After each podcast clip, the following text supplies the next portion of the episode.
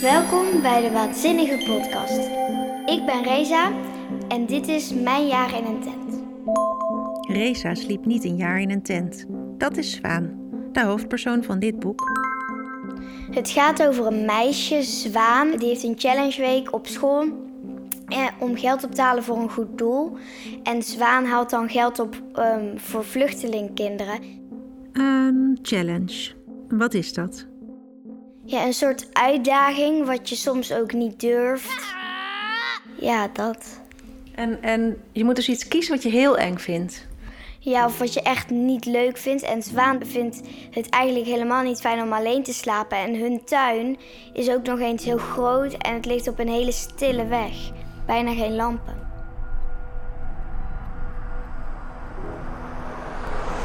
In eerste instantie ging het om een challenge van één week. Kinderen uit haar klas dachten ook dat is toch geen uitdaging. Maar um, toen zei ze dus in één keer: Ik ga een jaar in een tent slapen. Huh? Eerst vonden haar ouders dat ook niet goed. Die zeiden nog: um, Doe dan een maand of minstens twee weken.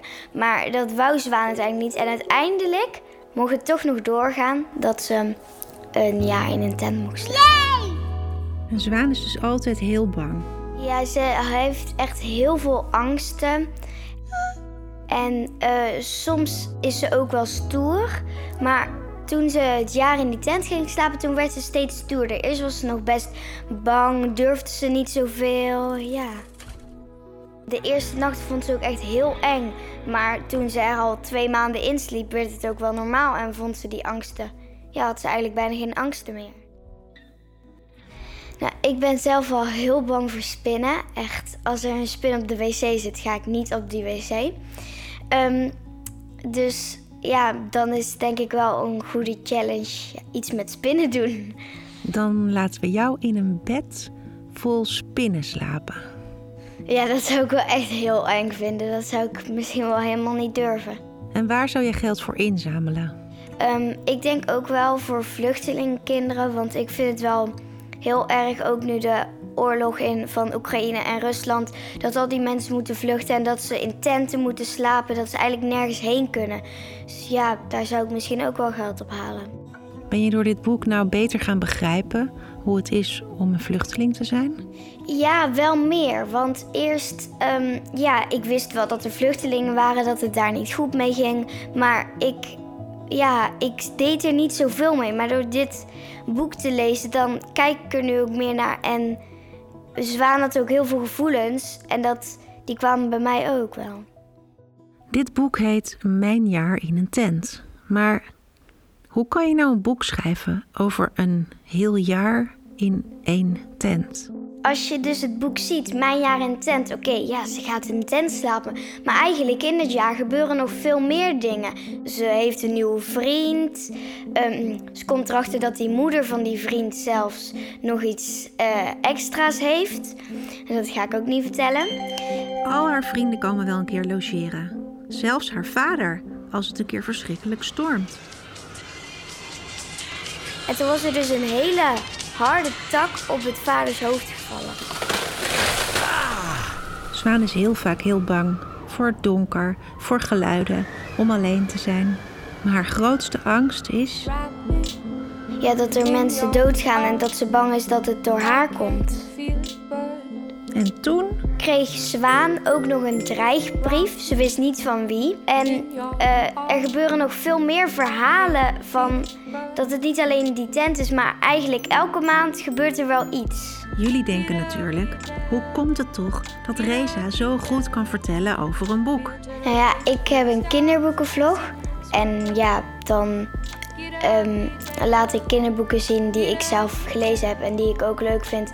En ik heb ontdekt dat in elke boek ook een mooie gedachte zit en die vertel ik dan ook. En Reza heeft vrij succesvol meegedaan aan de nationale voorleeswedstrijd. Wat is er allemaal gebeurd? Je deed eerst mee op school en toen? Toen um, uh, ging ik naar mijn stad, toen naar de provincie en uiteindelijk was ik derde geworden van uh, heel Nederland. Wauw! Weet je aan hoeveel rondes je dan meedoet? Ja, vijf. En toen werd ik derde.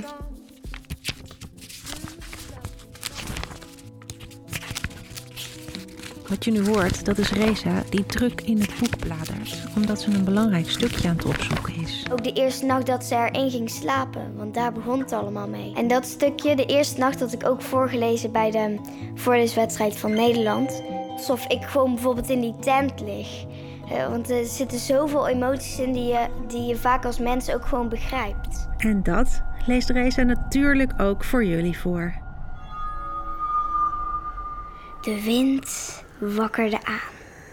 Het was pikken donker en ik was zo verschrikkelijk bang dat ik niet eens een hand uit mijn slaapzak durfde te steken om de zaklantaarn te pakken. Stel je voor dat. Ik drukte mijn nagels in mijn handpalmen en ademde diep in en uit. Er kwam een rare piep uit mijn keel. Rustig maar, niets aan de hand, beetje wind, meer niets. Toch begon mijn lip te trillen en mijn neus vulde zich met snot. Niet huilen nu, niet huilen, je wilde het toch zelf? Er kraste een kraai en ik hoorde eenden kwaken. Ik hield mijn adem in. Waren het wel kraaien en eenden? Of was het iemand die heel goed kraaien en eenden kon nadoen? Iemand die. Niet aandenken nu, niet aandenken. Ik trommelde met mijn vingers op het kampeermatras om ongeluk op afstand te houden. Ik heb geen idee wanneer ik ooit met dat trommelen begonnen ben. Ineens moest ik vreselijk blassen. Maar ik durfde in geen miljoen jaar mijn slaapzak uit. Ik hield het wel op. Geritsel, getrippel, gekraak, geknisper, geruis. De ergste gedachten kwamen mijn hoofd binnenzeilen. Dingen die helemaal niet kunnen. Maar in je hoofd kan alles. Monsters die je komen doodmaken of kraaien die veranderen in wilde dieren die je... Niet aandenken nu, niet aandenken. Hoorde ik nou woei? Was dat een spook of een geest?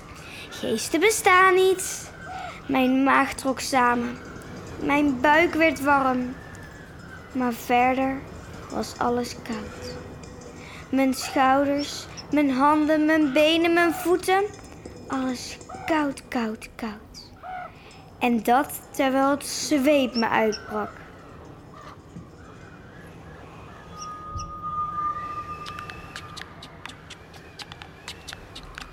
Wat kan jij goed lezen, zeg. Niet te geloven dat je niet eerste bent geworden. Ja, maar eh, iedereen uit Nederland, uit alle provincies kwam natuurlijk ook. En dan uit elke provincie komt natuurlijk wel één goeie. En die zijn natuurlijk allemaal heel goed. Ik vond echt bijna echt eigenlijk iedereen gewoon echt heel goed.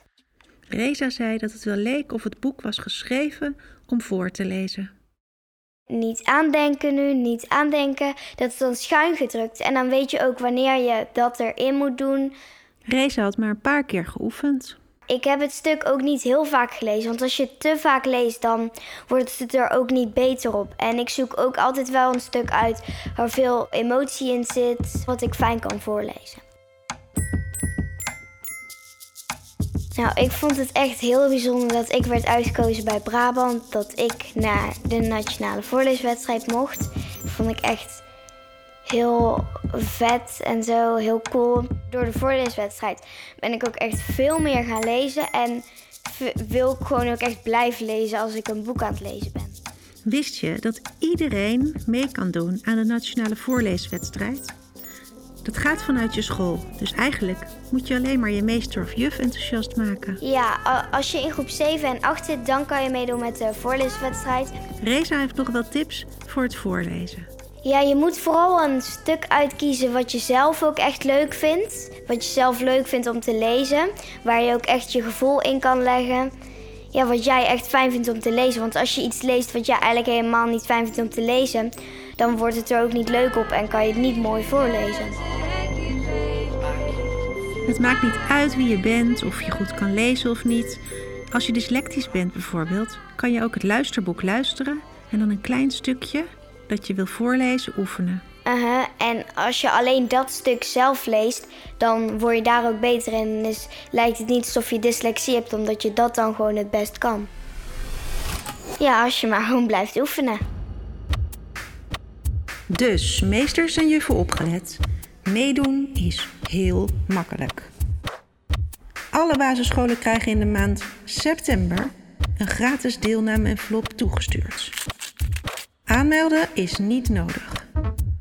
In die envelop zitten de spelregels, oorkondes en posters. Heel veel plezier! Dit was Reza.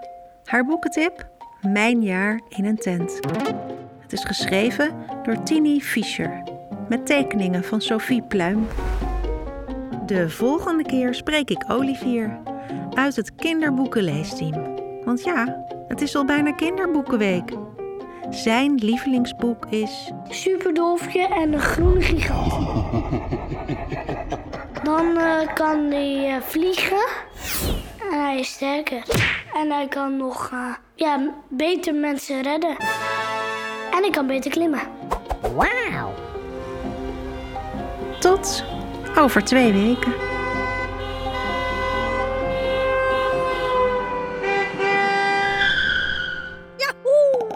Dit is een productie van Studio Popcorn.